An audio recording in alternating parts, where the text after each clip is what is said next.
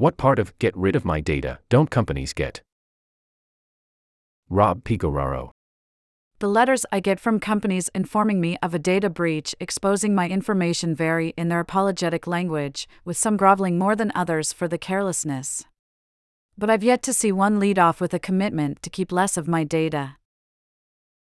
That's despite years of advice from privacy professionals about the importance of data minimization practices, as in, minimizing the data you retain to limit the potential damage from a data breach.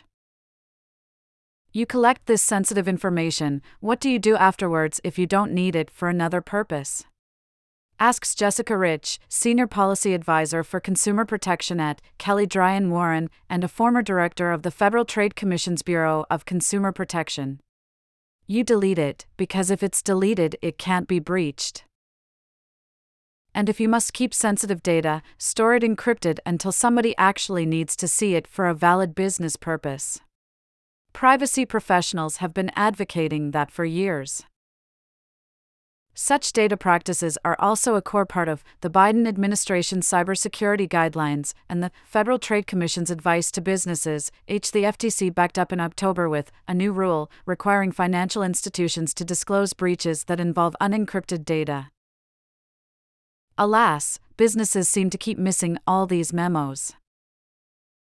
For instance, when T Mobile lost my data along with that of nearly 50 million other customers in 2021, some social security numbers included a subsequent apology from CEO Mike Sievert centered on the security consultants the carrier was hiring, not lessons learned about data minimization.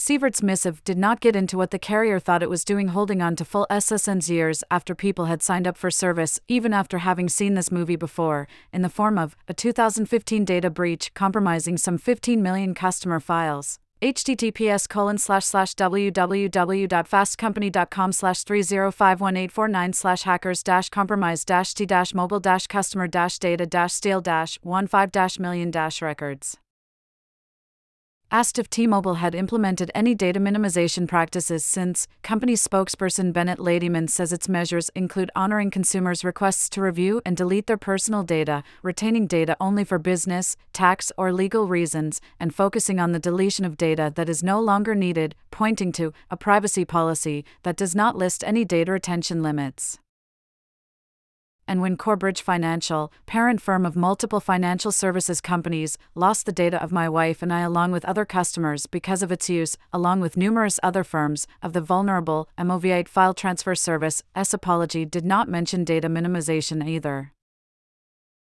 Corebridge declined to comment.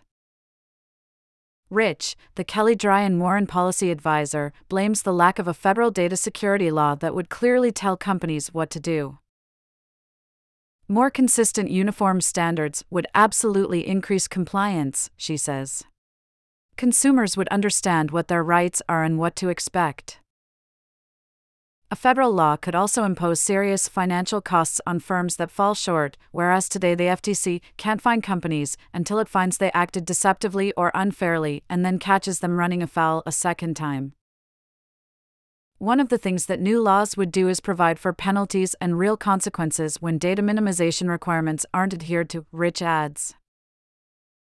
But while the California Consumer Privacy Act requires data minimization measures, federal legislation to do the same, for instance, the American Data Privacy and Protection Act introduced last year, has stalled in Congress. It can be tempting to blame info hoarding on startups high on venture capital funding and intent on building data fueled business models, but experts say simple carelessness often explains things.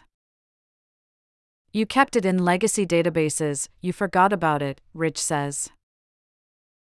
Shawna Yates, deputy chief in the FCC Enforcement Bureau's Telecommunications Consumers Division, says that over her career she's seen firms reporting breaches of data as old as 20 years, data squirreled away for no apparent reason.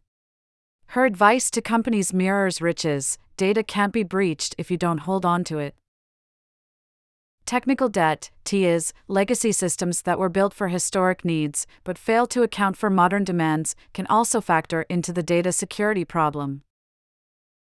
Deleting old, no longer needed data has a labor and time expense, says Megan Gray, a tech policy consultant and former chief counsel at DuckDuckGo. Of course, there's also the labor and time expense associated with the inevitable data breach.